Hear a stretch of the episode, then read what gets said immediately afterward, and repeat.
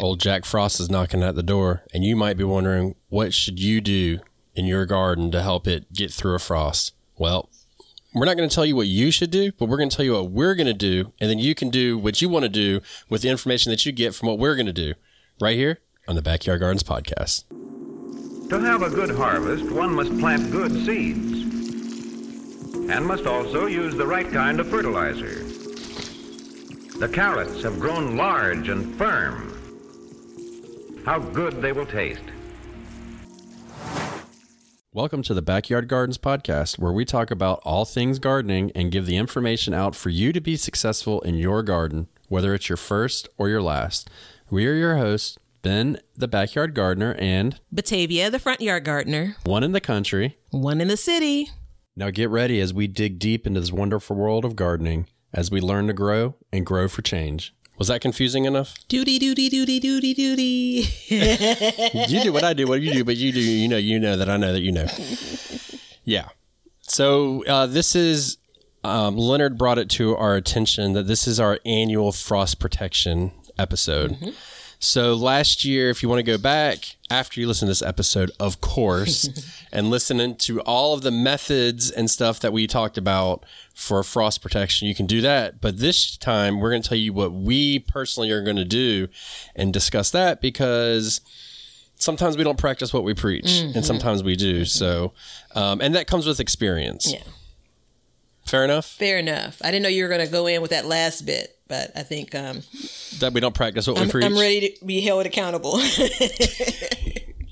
Your feet are held to the fire, young lady. Hey, at least I don't have to put on socks. So there's that. Hey, when you were in trouble, what did your mom call you when you were little? I think she When just she would me- yell.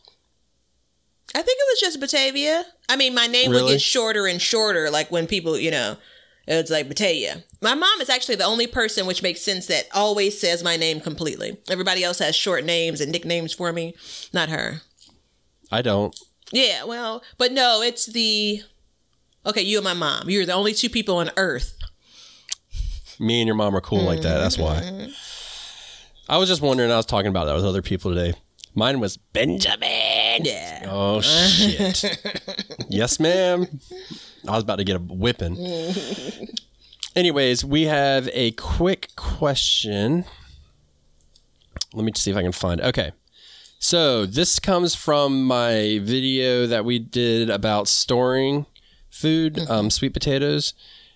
And somebody asks, how does how cool so a little bit of if you haven't seen the video you should go watch it but if not uh, when i store my potatoes i store them in my guest bedroom under the bed and then i also store some in my, my pantry for the winter and we eat them as they go. So we've cured them and then now we're storing them. So the question is how cool does your pantry and guest bedroom get for storing potatoes? My basement is finished so it stays at 65 to 70 degrees consistently, with the rest of our house, which I always thought was too warm for long term potato and squash storage. So this really applies to anything that you have cured. It doesn't have to be sweet potatoes. It can be sweet potatoes, potatoes, winter squash. Um, what else do we cure? Onions. Onions, garlic, anything like that. So And one could argue that I actually wrote this question because they've described exactly my space, temperature, and my thoughts around, hmm, is it too warm? Is it? That is the question. So, what do you think? Um, I think that you, my first answer is going to be a non answer. Work with what you have. Um, so I'm actually in the middle of remodeling is far too strong of a term. I'm reorganizing things as it relates to my seed setup, where I'm storing uh, preserved food, where I'm storing kind of you know, store bought food, you know. So I'm trying to get to a pantry that really is about kind of longer term storage. And at this point, I have two places my kitchen, which obviously gets hot off and on, off and on, off and on, which is going to be Yeah. key. And then my basement, which, you know, I'm going to be comfortable at 70 degrees in the basement and I'm going to need to be like 75 upstairs. So I like a, a warm house, right? Um, I'm pausing because you raised your hand. You said something very key Of course I did. That's the reason why I about pointed the it kitchen. out. Mm-hmm. I know. Yeah. And so the biggest thing is consistent regulated temperatures.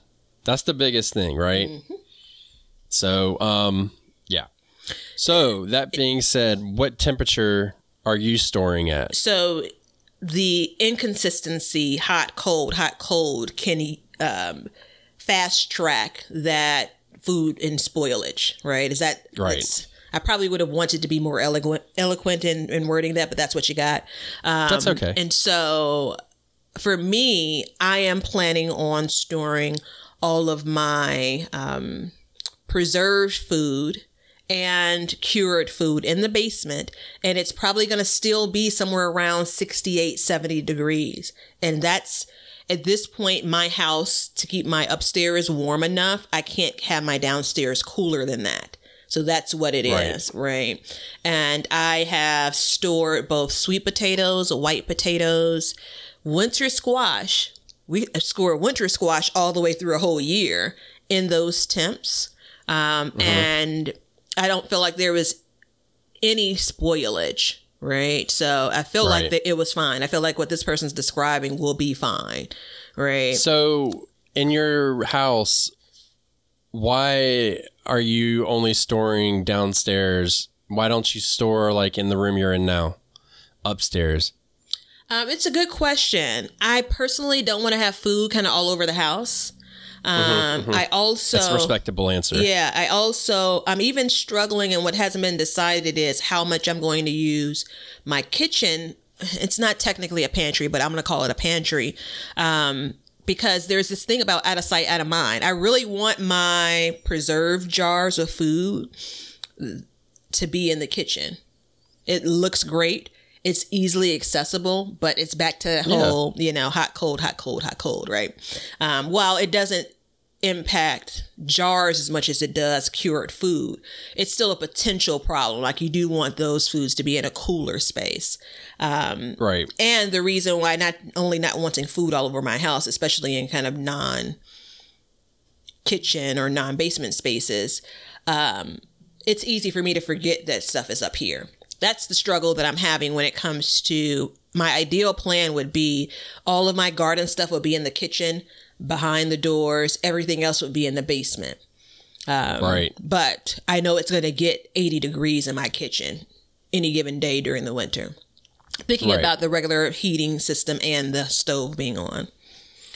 So I'll probably end up doing a video about this at some point because as Batavia is speaking, my mind is going a million miles an hour. And what I'm hearing is how do we regulate temperature? That's the question that I'm really starting to hear because when you're speaking, I'm thinking of like, so I store m- my potatoes, like I said, in two places in my mm-hmm. pantry, which is right next to my kitchen. It's in my kitchen. I call it a food closet. So, Okay. yeah, it's just a weird way to mm-hmm. talk. But so when we do this, you know, you have to think about a couple things. One, you have to really break down the way your house is heated. And you don't have to get like, you know, be an HVAC, you know, professional, but think about this. Where's your vent? Mm-hmm. Okay. So I in my food pantry, I don't have a vent in there. So, uh, by the way, just before anything happens, I'm playing with danger, and Shari Dog is in the room with me, and the UPS man just drove by, and she is getting upset No. Oh no. her arch enemy. but so when you shut the pantry door, you're immediately blocking off that heat coming into there in the wintertime. And the light. You see, and the mm-hmm, light. Mm-hmm. But see, just by doing that alone, you're lowering that temperature. Mm-hmm. So if it's, let's just say 70 degrees, maybe it's 68 in there. So you're already lowering it that much. Then if you take it like I, so I know you don't want food spread out all, all over your house. I think a lot of people probably are on the same boat, which I'm totally, I respect that. But we use our guest bedroom for two reasons. One, because like nobody really stays in there. And when they do, what we do is we close the vent off in that mm-hmm. room. So when you walk in there, it is noticeably mm-hmm. cooler mm-hmm. right there amongst itself. So if it's 70 degrees in the rest of the house, it'll probably be about 66 in there. Now we're talking about good storage temperatures. So, you know, that being said, like my potatoes will store for a solid year. And we're we're also not talking about like long term, like indefinite mm-hmm, storage mm-hmm. either. We're talking about until you can consume it storage. Yeah. So that's the big thing too. I mean, the idea the idea and especially behind this whole podcast that you're listening to is we want to preserve our food, but we don't want to just grow sweet potatoes one year and be like, all right, we're good for four years. We don't need to grow anymore. Like that's not the idea. The idea is to get it until the next harvest. Yeah. You know, or until you can kind of justify when you want to stop Consuming you know it. when you want to mm-hmm. stop consume yeah exactly mm-hmm. so when in that video i stated that the goal behind my sweet potatoes is to make them last until my white potatoes are cured. Then i can eat my white potatoes and then when they're almost done my sweet potatoes should be almost be done. So it'll be like a continuous cycle mm-hmm. which in turn in turn varies our diet. Yep. so there's, you know, so we're not really storing our potatoes f- for, you know, a year or two. We're storing them for six, seven, eight months at most, generally. And these temperatures are fine. It's all about the consistency of the temperature, Yeah. regulating and stopping the fluctuations. Yes, ma'am. And we want to eat the things eventually that we're preserving, right? You know, some Right. sooner than later. I mean, this person could have like 150 pounds of sweet potato. So there is that. Um, a couple of notes for those that you're not missing anything. We didn't give you these details. So Ben asked, why wouldn't I store them in the room that I'm in? He knows this room is a spare room, a spare bedroom, and I use it as an office, right? You know, if guests come, I can, if I need to accommodate a bunch of people, I can, you know, flip this thing over. Um, but this room stays warm in the one, it's an upstairs room, right? So we know that heat rises. So it's going to be the warmest place in my home. And I leave the vent on in this room because I'm in this room when I work. So I use it as a, a work office, right? Right. Um, and so this wouldn't be the coolest space. Um, but I absolutely considered, you know, this is off topic, but absolutely considered setting up my grow station here because I'm in the space all the time, but decided against that. Um, two, offshoot. I may, depending on my sweet potato harvest, I may actually can some sweet potatoes because I still don't think I'm going to have enough to enjoy them as um, like a sweet potato pie, plural, that I would want. Um, and depending on how many I get, the idea of storing them like we're describing here, it depends on the end of harvest for me, like what all that looks like. So that's going to determine how I decide to store them. Yeah. Yeah, exactly. And I mean, you know, I definitely have. Breaking I- breaking news. Now you're also in on the inside track between Batavia and Ben. The note says, "Store in your bedroom since you sleep on the couch." Which is like ninety nine percent of the case. That you may be onto something there. I didn't want to say it out loud in It's case you I'm wanted to keep it quiet. Yeah, I, I've slept in, But- in my bed from one a.m. until well, I've gotten in my bed from one a.m. until six a.m. the last two nights, and I slept from three a.m. to six a.m. So I'm making great progress. There you go. Mm-hmm. You're moving forward. So, and I mean, the reason why I put them, so in my guest bedroom, I put them under the bed Mm-hmm. because that's also the coolest spot in that room. Now, when I, you know, so my canned goods and stuff, I'll put them in there. If I ever had overflow, I always know, like, hey, I've got to go to this one specific room. Yeah. To go get my, I would not put them all over my house Mm-hmm. in different places. I would never do that. But, you know, to have multiple spaces, and I mean, that's just, using your space efficiently. That's all that really is. So, um, to to each his own. Whatever you want to do, but sixty-five ish to seventy, I think is fine as long as it's fluctuated and it's dark.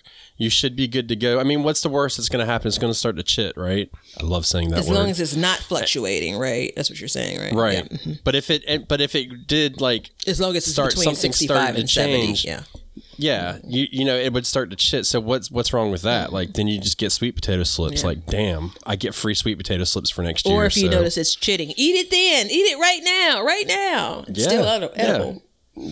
dude, I've, you know how many times I picked up a white potato and just like scraped off the little buds and be like, "Yep, good to go. Let's cook them." Mm-hmm. I'm almost certain that those are poisonous.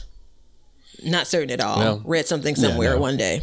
You, you made me panic a little bit, but I'm like, for for as long as I've been alive, I've been doing Yeah, that. and you're still alive, right? Okay. yeah. So you know, again, this is just the method that we use. I use for this, and Batavia seems to be on track. And don't overthink it like everything else we do. Like you use what the best you have your ability. We don't all have nice, cool basements or, you know, any kind of like cool storage areas. So you have little microclimates in your house and take a peek. What else you got to do in the wintertime? Take a peek, look around and see what you got. You'd be very surprised on what you can find. You know, a lot of closets are very cool too Mm-hmm. because they don't have any kind of heating in there. And if it's on some kind of like wood floor or something, then you know because there's no insulation. Mm-hmm. and an that it's gonna exterior be cool. wall on your home. And you an exterior wall, yeah. Um, holler at us. Reach out if you all have a true root cellar, right? Because we're basically making no, accommodations. No, I don't want to hear about that because that makes me jealous. So we're making accommodations because most of us don't. And Yeah. holla at your girl then because I want to know. I'm joking. I know you Let are. us know. So, but um, you know, these are all methods you can do. Try them. Um, just don't stress. And on that note, we're going to take this break, and then we're going to talk about frost protection in our gardens.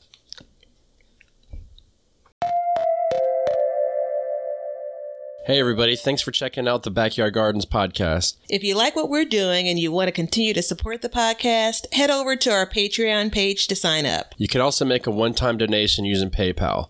Both of these links are in the description. With your support, we can continue growing and helping others in their gardens. See ya.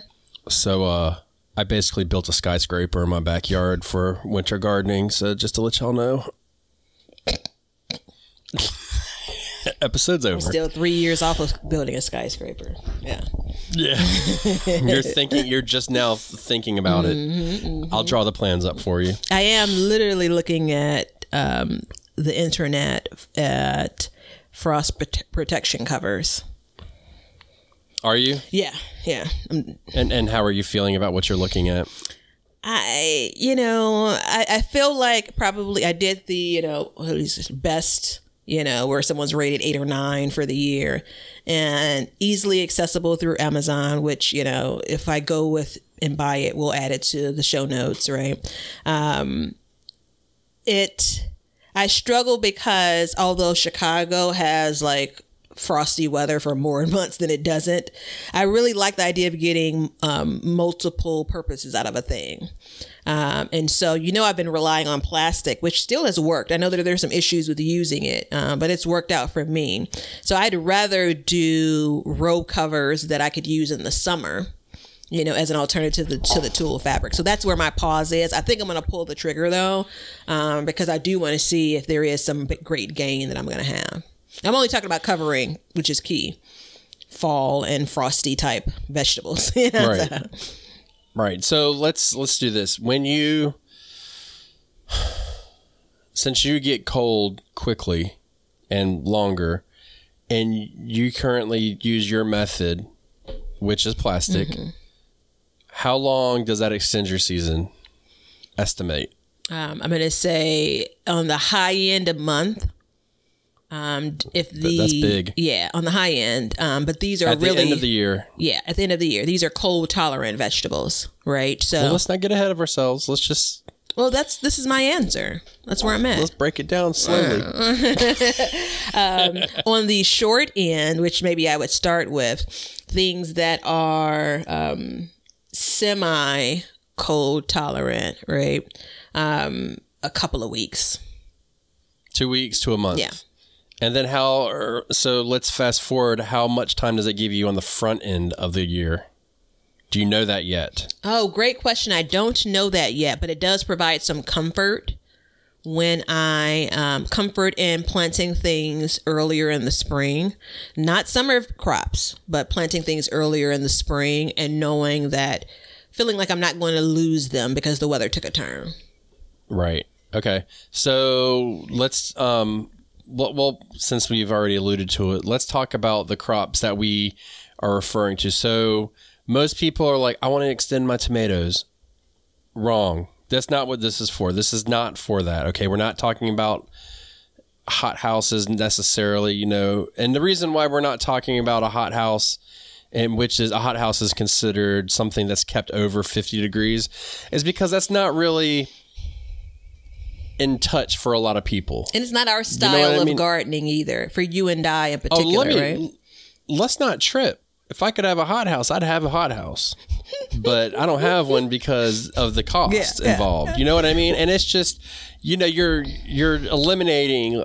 I would have a rough guess ninety percent of our listenership if we said that, hey, you got your hothouse is the way to go.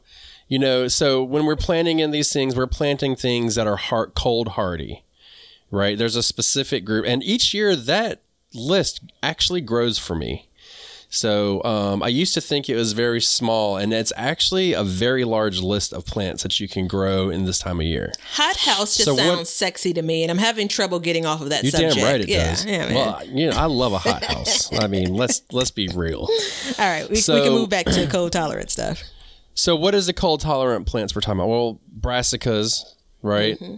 Do you think we should break down what a brass what brassicas are, or do you think that people should just check out our you should grow this? I think you got to break it down, about but they should also check out that you should grow this series.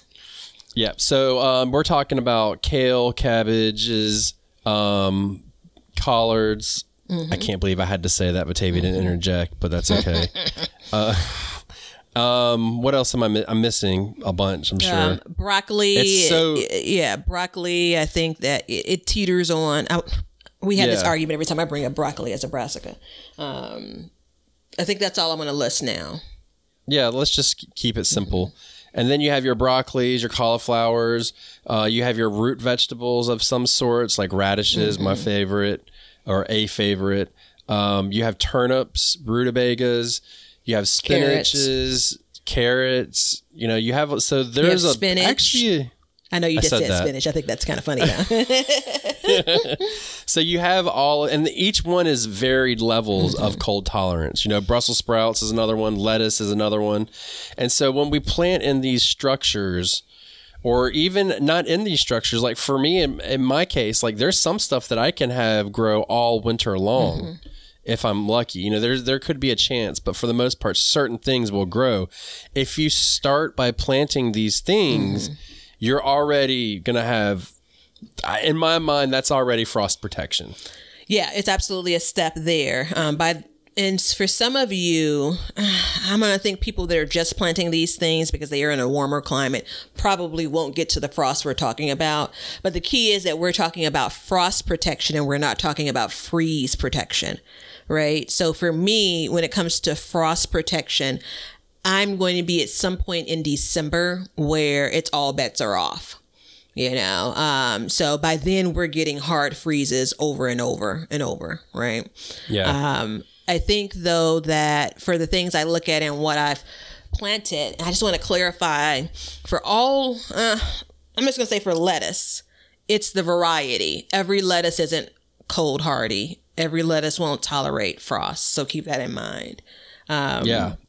but for me, I look at it and say, I mean, there's still some of the same decisions that we make in, in in our everyday garden activities. How much more do I want of this crop?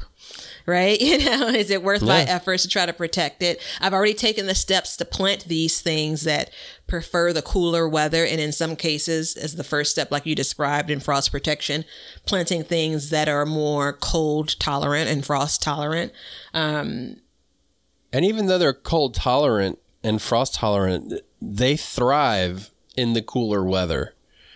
Not the cold weather, but the cooler weather. You know, when you, so like right now, you're going to go outside and look and you'll be like, damn, my, my tomatoes are really starting to, you know, they're, they're looking rough. They may not be dead yet, but They're- they're, not producing as Yeah. much. You know, they may drop a couple flowers. What's on there might not be, you know, coming to full term. I guess if that's the term I can use. Um, you know, there's so there's these issues that can arise off this, and knowing that, excuse me, knowing that that's going to happen when you plant something else that likes this weather, you're going to see it really start to grow as it cools. Yeah. And which I have recently noticed when my temperatures finally started to drop, my kale just boom, it started really growing Dude, and we're in overnight. We're in unseasonably warm uh, October for Chicago. Um, so this is this is coming out just about just under ten days before our average first frost, and I'm betting the farm, man.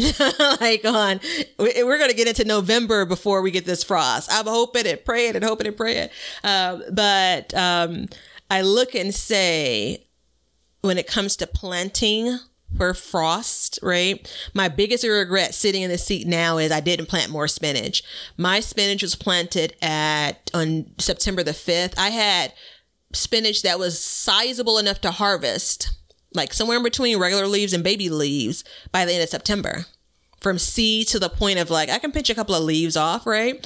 And so now I look and say, again, even being warmer than what most Septembers have been for us, this this spinach is looking forward to this weather, right? You know, Yeah. and so I'm like, well, damn, had I planted more, right? Um, And I'll likely need to do less protecting of those plants once this weather hits, you know. And the, and spinach is one of the ones. So all of the vegetables that we did in uh, you should grow this series, our minisodes that are coming out right now, um, they're all cold tolerant. So we designed them to be stuff that you can have right now or in the early spring. So um, and spinach was one of them, which I found fascinating. The stuff I learned about it, and in, in relation to temperature and stuff like that. So I think I came out, out of the mini series, and I think maybe the spinach comes out maybe next week. But I came out feeling more confident about spinach more so than any other vegetable that we covered off on. Yeah. You know? Yeah, I did too. Like I actually had like a game plan Yeah, behind it. yeah. So Wow. which was interesting. I did not expect that. And I did honestly, I had never had issues growing spinach in New England. And then when I came back home to the South, I had, had nothing but issues. So now I know Yeah. but um it's very intriguing so when we so now that we've talked about what cold tolerant plants are we that's our first line of frost protection then the next line is keeping the temperature raised inside of the garden to some extent Oh, I love how that's So- wor- that's worded. Did that come out of You your did? brain? it came straight out of the front part of my brain You know, there's the occasion that you impress me. This is one of those occasions. So, and, and not only are we talking about raising the temperature, but we're talking about raising the temperature naturally without electricity, without anything like that. So, See, now um, you're or just trying least- to listen. Take the kudos. Stop trying to, you know, fold more in, right? Well, I want to be sure that people realize that we're not really going to be like, all right, we're going to take a space Mm-hmm, heater and we're going to put this and we're going to do such and such, you know? Because a part of, I mean, a part of what we're talking about, what we are doing, and we're trying to manage cost, you know. So there are a bunch of methods. Again, October 1st, 2020 was when that episode was published. We talked about a bunch of those methods. Um, Yeah. You and I are not planning on implementing all of those, nor will anyone. Um, but, Yeah. but yeah, so very natural ways of doing this, right? So, what are you doing? I'm doing all of the things that we talked about October 1st last year. No, I'm joking. You lie like a cheap rug.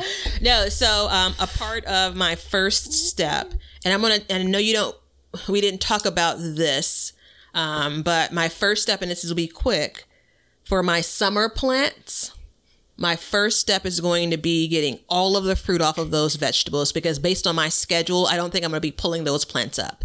Right. And Right. based on our weather, I believe, and I could be wrong, come back next month and I'll tell you if I was, but I believe once that temperature dips, we may not stay there as long as we normally do. We'll see.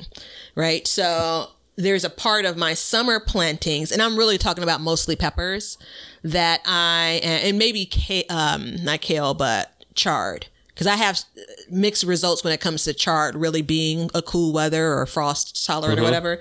So I'm going to get as much off of those plants, leaving the plants intact. That's going to be kind of my first step at, all right, let's see what happens with this frost. The true frost protection when it comes to these colder weather crops, I have surprisingly strategically placed them in beds that it's going to be easy for me to do my initial covering, which may or may not be plastic. It may be something more like a sheet. Right. Because remember, I'm telling you that our temperatures are really much warmer. So one night of hitting to 32 degrees, we could be up in that day and it could be much warmer. So this may be more like I'm covering this bed with a, a sheet. I'm also So, you're talking about a bed a sheet. bed sheet. Yeah. So, hold on. Let's talk about that. What does the purpose of a bed sheet? So it's gonna there. I like the way you look like you're gonna spit in my Well, face. I, was, so glad I'm not like, sitting next to the, you in the real audience life. is like, wasn't she about to talk about that? No. so it is creating some layer of protection between the cold air that's going to be above the bed sheet and my garden bed. And so I was going to comment on um, the second part of what you said, you know, kind of warming up that space.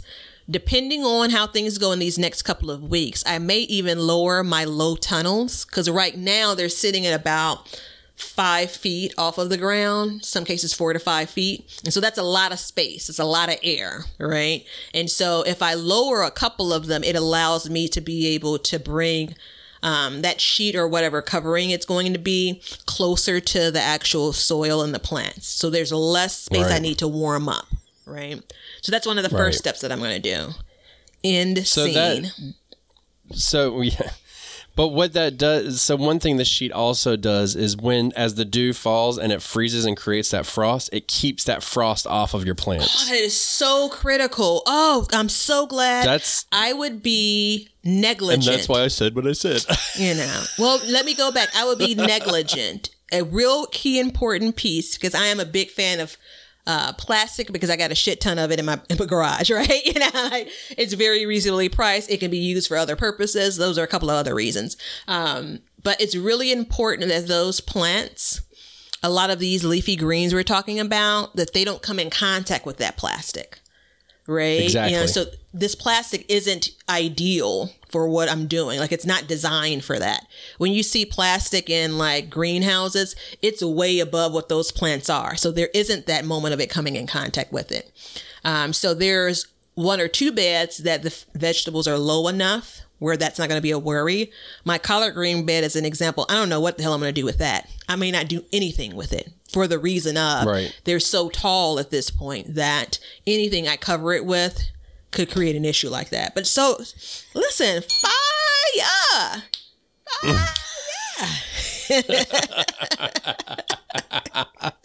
I'm in a good mean, 'cause mood, guys. Not to say that I'm not normally in a good mood, but forgive my goofiness. Yeah. Because that's um you know in the spring when we cover our stuff whenever for a freak frost and people are like I'm getting all my towels. That's that's what we're doing is we're just keeping that that freeze that frozen dew off of the plants and that can be sometimes that's all you need. And that is a little bit of insulation that can keep that if you're getting let's say 31 that can keep you up to 32 to 33 degrees and a degree makes a difference. Mm-hmm, mm-hmm. Especially this time of year one degree can make all the difference in the world. And even though we've talked about like how these plants like to be cold and they can tolerate it if you keep that frost from hitting it as long as you can it'll actively grow more and more and more Your clock is still ticking. You're buying yourself more time on that plant clock because some of these vegetables. Oh, I thought you were giving me a signal to shut No, up No, no, no, no. So for me in my zone, I'm in zone six. Haha, that's all I'm saying about that. Uh, I'm in Illinois, absolutely in the Midwest. Um, when it comes to our temperatures, if you look and say, all right, it's going to be 30, 30 degrees, right? You know, Right. it, it may hit 30 degrees for an hour overnight at the beginning of the winter, right? You know, and that's, uh, let's say, even into fall. So let's say sometime in November, I hit, you know, 30 degrees.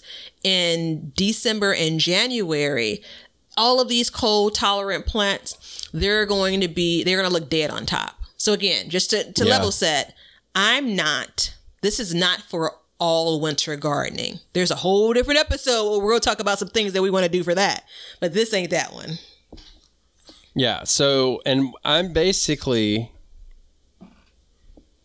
my method is. I, I mean, I have the greenhouse, as you guys know, but I, I want to take a minute and tell you about the greenhouse. Mm-hmm. So, what do I mean by tell you about the greenhouse? Is the greenhouse is a greenhouse, yes, but it is not a true greenhouse in the fact that it regulates temperature and keeps at a steady temp. Okay. So my greenhouse is basically a super big cold frame. Mm-hmm, mm-hmm. So what is a cold frame? So cold frame is I mean you can make these out of a lot of things. And first of all, let me let me just say something about a cold frame. When you go on the internet and you're like, I'm going to ask the doctor, Dr. Google, what is a cold frame? And then, or how to make a cold frame. And then you get all these things about get old windows and put them on your garden beds.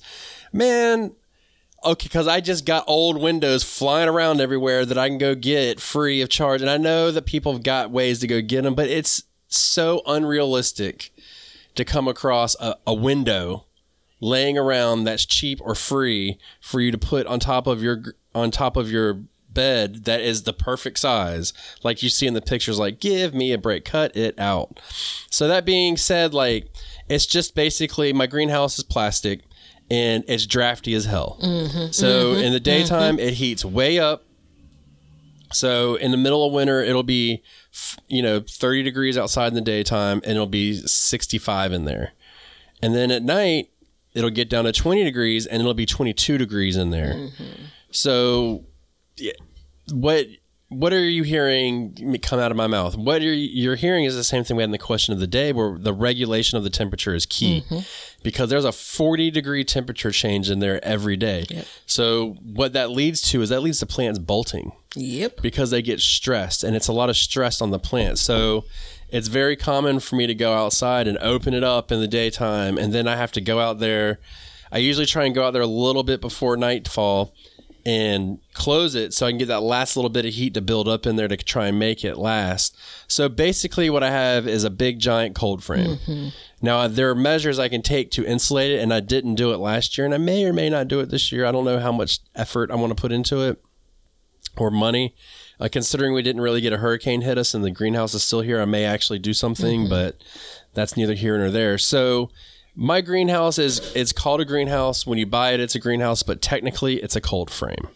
So remember that. And the reason why this my method and Batavia's method works is because what it does is as you cover with plastic and the heat, the sun comes in, it keeps the sun in, the heat from the sun in, and it's bouncing around in there. It can't get out. Yeah. It'll still seep out, but it'll bounce around.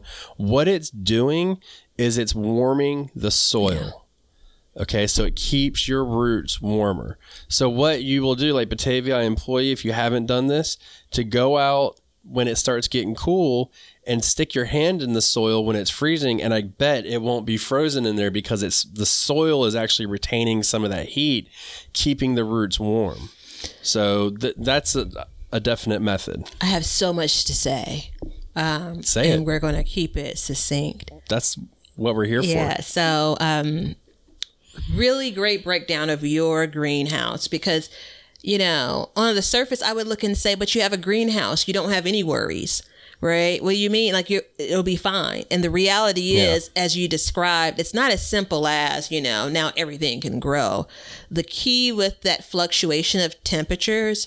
Um, I was going to ask about the wind for you guys when it comes to you know later in the year because one of the things that for Chicago in particular not only are the temperatures cold, if we get some wind, guess what? Temperatures are going to be colder. Temperatures are going to be colder, right? And, you know, potential damage, especially if I think about some of those younger plants that I may have planted for fall that are still trying to get their, their sea legs, no pun intended.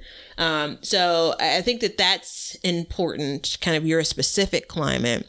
Um, when it comes to the, the fluctuation, you know, because the, the, um, the greenhouse is plastic. Is it is it plastic or glass? It's plastic. Yeah. So, but there, If it was glass, it would be a greenhouse. yeah. So it, there's a part of that um, that absolutely clearly benefits you, but then it also keeps things a lot more warm. Um, the last thing, and I guess I didn't have that much to say, is I didn't do it last fall, but um, so just as a note, and I'm I'm robbing next episode to pay this episode, but I last winter covered one of my garden beds with plastic. There was no food in the actual garden bed, but there were containers inside of it. And we had like three, four, five feet of snow over the course of the winter. And so there are moments where you couldn't even get inside of, like, couldn't even take the plastic up because it was snowed in. And so by the time I got out of there, and I'm going to argue it was probably March, by the time I actually got literally with my shovel and, and dug a, a pathway, the soil inside of the raised bed that had been covered with plastic was completely pliable. As as the gardener gardening world likes to say, it was workable, right? Bed that had been uncovered, completely still frozen. So that said, you There know, it is. It absolutely what you does. should do? No, I don't want to. I don't want any more ch- uh, tasks or responsibilities. I'm gonna hook you up, man. All right, what we should need, I do? I'm, I'm, we need to get you a way to monitor the temperature inside of that all winter, so you can see in the wintertime. I'm gonna, I'm gonna buy it for you. I'm gonna send it to you. I hate that you And know I love way- a good garden experiment. You know I can't yeah, resist be- this. This is a challenge. Because what you can do is, I mean, when, especially when it gets snowed in, because snow is an insulator. So as it gets snowed in, it's going to insulate it. And I want to see what the temperature is going to be in there compared to outside. I bet, because you have a thermometer for outside, mm-hmm. right? Yeah. So what gardener doesn't? I mean, you. really. Well, Um, the but- gardener that had gardened through 2019 because I just got it 2020. But I mean, I you know I would be love to see what that difference because I have one in the greenhouse, so I, I I track it. You know what I mean? And um, that way you know like this it's the what the difference is, and moving forward, it could actually help you to maybe do a little something crazy. You know what I mean? You never know. So you are making me tell the thing that I'm bubbling inside over Don't say it then. that just came up. Like it just came to mind. Um, all I'm going to say is I have two beds that raised beds in the backyard garden that are the exact same size, and they are because I originally built them to be like three feet tall. And so I broke the bed down and basically just reused the wood and just created a, a second bed with it. Um, but right now, based on the structure and the design of the garden, it's really hard to manage anything besides one bed at a time. Right. You know, so we've talked about you could turn this into a mini greenhouse and this into it. Um, so the part that I'm bubbling over and on in the tease is if I can get comfortable with, at some point I'm going to have to dig up this soil and realign these beds, which I've done far too many times already. I could really have something going on when it comes to like next year, this time when we're talking about this. Like I can Yeah. create a structure with everything I already have that could allow me to do something that really does extend my season. So that's all I'm going to say. I'm absolutely being cryptic because that's the way I want to roll. okay. But there it is. You're allowed to be. You can do what you want. I mean, because that's, you know, that's, I mean, I, you always hear like snow's an insulator, snow's an insulator. And if you leave the plastic up all winter, because I mean, the fact that you can go in there and what you're getting, I would, uh, I would bet is you're getting a very serious freeze thaw cycle underneath, you know, especially when you get those really cold Yeah. days. But, um, you know, and same for me, like, and we talked about the space that you have to heat and cool inside of your tunnel. So my greenhouse is six feet by eight feet. Okay. And then when you break that down even further, so it's six feet by eight feet, and then height in the middle of it, I stand up in it. I'm six two, um, so it's about seven feet tall, roughly, maybe eight feet tall. So imagine if you have a kale plant that comes off the ground about 18 inches. I got another six feet above that to of space mm-hmm. that will be consistently either hot or cold, hot or cold, hot or cold. So what I plan to do, and I said this in a YouTube video last year, never did it, but if it did come down to it, all I would do is I would take a piece of plastic. You can get greenhouse plastic fairly. You can get a roll of greenhouse plastic fairly cheap. Mm-hmm. And um, most people recommend you actually get greenhouse plastic because it's made for the outside and the sun and all mm-hmm. that stuff. Probably more, a little bit more breathable, plastic. maybe not. Mm-hmm. No, mm-hmm. it's more resistant to UV light. Um, but if I took that and let's just say I, I cut my greenhouse in half and height wise at three feet on a cold night and put that plastic at three feet high through the whole thing, now look at how much space I have to number one, retain heat, and number two, cool, you know, um, cool it as well. So there's all that. To, that's an option as well. So like if I went through a period where I was going to get like really cold temperatures and it was going to stay cold because sometimes we'll get like a week or 2 where it just like never gets above like 30 you know maybe 40 which i know you're like whoa boo hoo but you know if i put that plastic in there just imagine how much more i could get out of that during that time frame so that's always an option as well Yeah. Well, I mean, there's um even if I go into last December and I'm thinking about this as we go forward, um, there have been really warm spots in like the month of December. Right. Yeah. And so a part of what my frost protection really becomes is to keep the plants above the soil line alive Yep. you know, up until that point, right? So I say above the soil line because a lot of these, the roots are still alive, right? The plant's just going to go dormant. The leaves are going to look dead and flopped over. But if I can keep them whole, if you will, I'm not talking about your collards because they'll flop over and then they'll bounce back on a warm day, right? Some of these plants, kale is again a great example of it. Where um, have you ever seen like you could even see it in the grocery store sometimes, like when lettuce looks icy, it looks like translucent. So kale ends up doing that, um, as well as some lettuces, right? So if I can prevent that until I get to the point where okay, now I can actually get a warm spell of like a week and a half or something, it could be the difference between me easily being able to comfortably eat this in my own time versus me needing to bring it, harvest it, bring it in, and try to do something with it, right? Yeah. Um, and I'm already, to be quite frank, once we get to our frost dates, I'm already knee deep in still tomatoes, tomato sauce, and peppers, and trying to preserve that stuff. You know, so a little bit more time No, is always uh, my friend in the garden. And for me, it's like a little bit more time for me because I'm waiting for my cabbages to get to a point where A, they will either head up or B, they will get as much growth as possible. So when the spring starts to come, they will continue to head up and finish earlier. Mm-hmm, mm-hmm. So, because, you know, they, they will live in the garden throughout the winter. That's such an excellent And then- point. Yeah. Yeah, so that's that's kind of where I sit with what I'm doing in my garden, and the whole point behind it is to keep it, you know, to give it as much time as possible before you get that. So the downfall of these things quickly is, you know, I'm looking at my um, my measuring device I use for my greenhouse, and I'm too far away from it to um, update. But a couple days ago, it was 104 degrees in there Wow. you know and then and so let's see so and then at the same token it was 104 and then it was 58 degrees at night.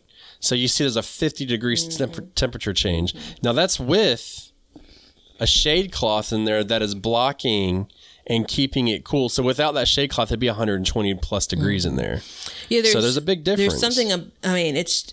I'm sure it's like you know, just physics or some crap, right? So the warmer it gets, the warmer your actual temperatures are, the warmer that space is going to be, right? You'll see more of a Mm-hmm. gain in heat than you will if it's cooler.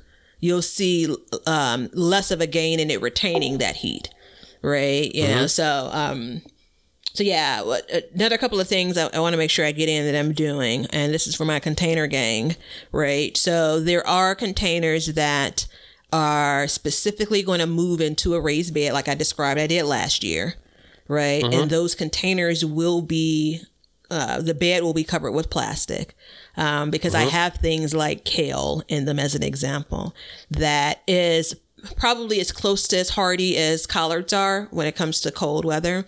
Um, so I'll still absolutely be able to enjoy those for a good while as we get through these frosty temps. Um, and then I also have a couple of um, containers that are much smaller that I, depending on how I get through my harvest over the next month or so, that I can actually take into the garage um, for those periods, right? It's it's harder for me Right. to cover some of the containers I have without it being a production, so it's much easier for me to move them inside, right? Turn the lights on Right. for a day or two until that kind of colder weather passes. Well, and there's so there's also other steps you can take, like in your tunnel and in my greenhouse, and I do use some of this.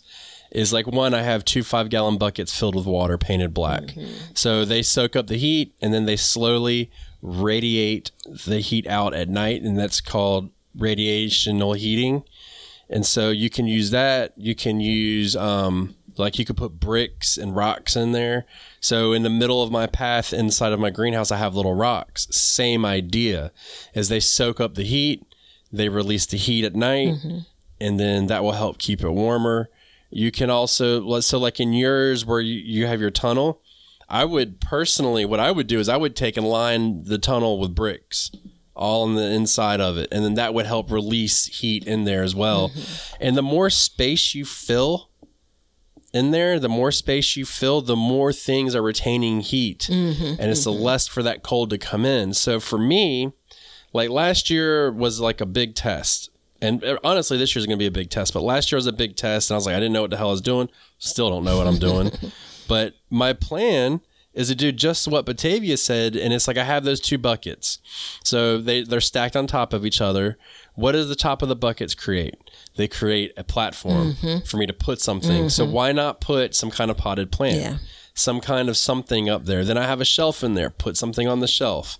You know, I can hang. I have the ability to hang stuff in there. Maybe get a hanging pot in there. Something, something that doesn't create all of this dead space. It's almost like a sponge a big effect difference. sorts. It is. It totally is. So that's that's one other thing you can do. And I did that when I lived in New England. I had um, a little pop up greenhouse I put over my bed. It was basically a tunnel, um, but it just pop. You know, it just put it over, and I put buckets in with. Um, now I did use electricity for this one because it's right next to the plug, but I put um, aquarium heaters inside the bucket and then turn them up and then they would release heat all night and that I was growing all year long up north in that um, I was growing and now let me tell you when I say I was growing all year long I definitely was growing some food but the weeds were rampant inside of this thing but you know that was always an option so it's something to just kind of keep it going keep me in the soil or dirt however you want to say it and keep me gardening as long as possible And it also ends up being a way to tidy things up in the garden. Yeah. So, um, Yeah. so for me and my weather, um, some of these containers, like they'll end up damaged. They'll end up cracking. Um, some of them, especially those that aren't made for garden things, right? Um, So in some cases, I mean, all of my containers don't stay outside. So let me just say that. Um, and in the case where you have like garden things spread about, this is a way to your point of like bringing things inside of the greenhouse. This is a way to kind of um, collapse things into one space and get a good benefit out of it. Yeah, exactly. But something happened, Oh, Batavia. no. We've gone over. It's time for me to cut it short and call the recipe of the day.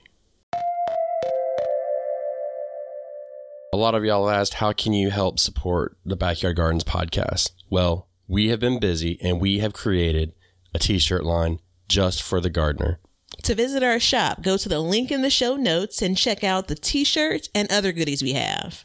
Now, these are super special t shirts designed just for the gardener. So enjoy. Thank you for supporting the Backyard Gardens podcast, and we'll see you guys after the harvest.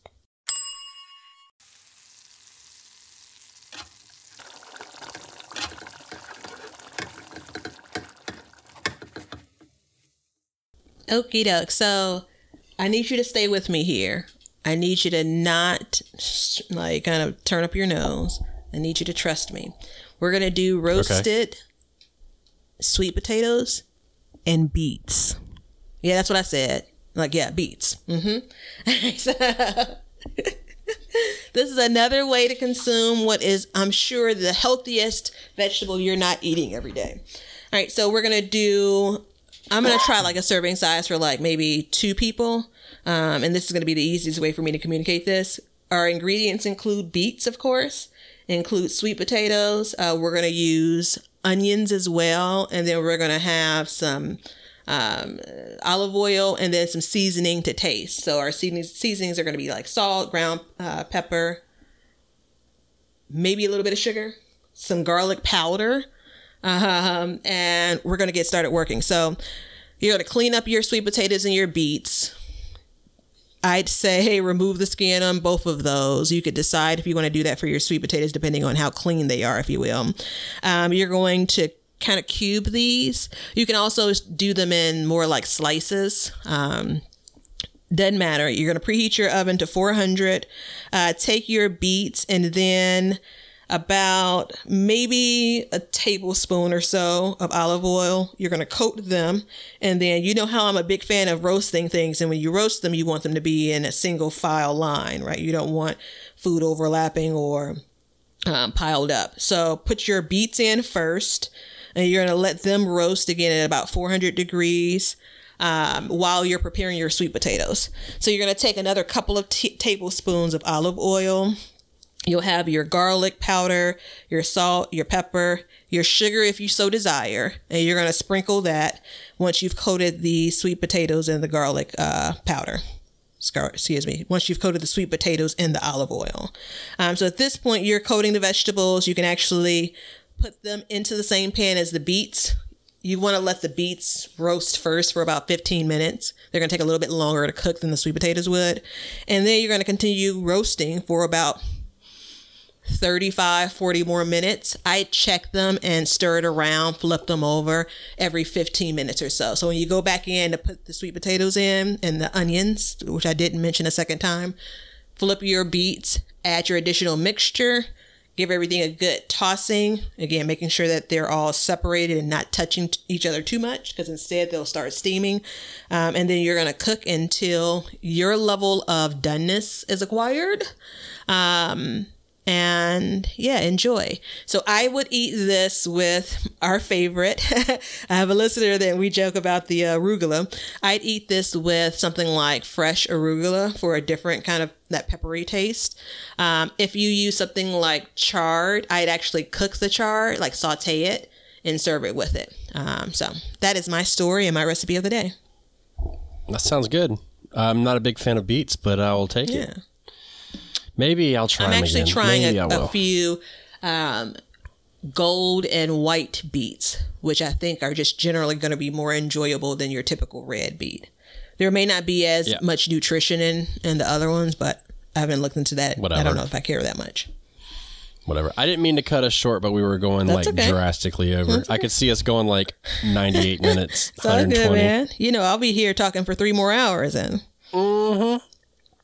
We can always do a part two, but um, while you were doing that, I was looking at greenhouse plastics. Um, what kind of plastic did you put on your tunnel? uh, six millimeter uh, plastic that I got from our average Home Depot. Okay, and it's, It's how long has it lasted? Worked for you? Um, this is the third or fourth year. I've not had to replace Okay. the plastic, other than it being kind of grimy, and it's kind of like I have a whole roll in the garage to just use a fresh roll. was it expensive? Uh, I don't remember the price, but I wouldn't consider it expensive. Okay, because I'm looking on um, Amazon and there's a eight foot by twenty five foot long one that's forty bucks. It's greenhouse plastic, so six mil, How much was it again? forty bucks. Yeah, so I have a 10 by 50 for 26. Six mil. Okay, yeah. So I don't know. I don't remember if that, pick- that sounds about right, but I don't know if that's what I paid for it. Um, but Yeah. that's currently at like your Home Depots. yeah, so I'm considering doing something over my two of my um, beds to kind of see what we can do. But you know, you always want to grow longer. That's the problem with being a gardener. You never want to just give in. You know. Yeah, you know, Sometimes I feel like it's just given. But that's what we're doing in our gardens for frost protection. Everybody, I hope that it has given you a little bit of insight into the way our minds work. I don't think they work smoothly sometimes, but they work. I never made that claim, so I feel good about it. I'd never said my mind works smoothly. It's all over the place. But, you know, I, I would say try a couple things out. Mm-hmm. You know what I mean? Depending on how big your garden is, try a couple things out and see what works for you. And, um, you know, over the years, you'll figure something out. And, uh, hey, you might be lucky and the first thing you do works. You know, the first thing I did was a, a high tunnel type situation Mm-hmm. and it, it worked fine. Or low tunnel, excuse me, not a high tunnel, low tunnel. Yeah, it's a good point because it does take, especially you're, you're in the same place, it may take a couple of years for you to figure out what works and then what you're comfortable with doing. Because, I mean, there's steps that you and I both could take that we just Yeah. don't want to, right? You know? The amount of effort. Yeah, yeah. So, um, but look, everybody, I hope that this has helped you. It's it's coming. Jack Frost will be here soon, so he'll be nipping at our nose and our toes. So everybody, stay safe. Be cool. Be cool, dog. Kick it in the garden. Enjoy what little bit of time you have left in easy gardening because it will get a little bit more difficult, but it's not impossible. And um, check us out in all our usual places. Let us know if you have a question or you want to show us something, you can use hashtag BYG podcast. And if you want us to share your garden, we actively want to see your fall gardens. So DM us at Backyard Gardens TV on Instagram, and we will share your garden with all of our listeners. And if you feel so inclined, be a patron and help us out. Hey, for those folks that are doing things and changing things in their garden, oh, we'd love to be able to see some of those things. I love before and afters, but even in progresses are really inspiring too. So I don't like before and afters. Oh, remember when I said I, as in just I was talking about what I like? Oh, Yeah. I thought you were talking for me again. No, no, no. Oh, okay. No. Okay. All right, everybody. Be cool. See ya. Thanks for hanging out with us today. If you want to see what we're up to or just stay up to date on all the announcements regarding the show or anything gardening, then you can follow us on Instagram at Backyard Gardens TV. We love seeing what you guys are doing. So use hashtag BYG podcast in your posts, and we'll be sharing your gardens with the Backyard Gardens community. And check us out on YouTube at Backyard Gardens, where we will post this show, all of our other shows, clips, and then also some gardening tips and just gardening entertainment. And you can see us at our website at backyardgardenstv.com. But that's it for today's show. So help us as we learn to grow and grow for change. And until next time, we'll catch you guys later. We'll call this one a wrap. Now you know why people feel like celebrating at harvest time. All over the world, people have feasting and good times when the crops have been gathered in.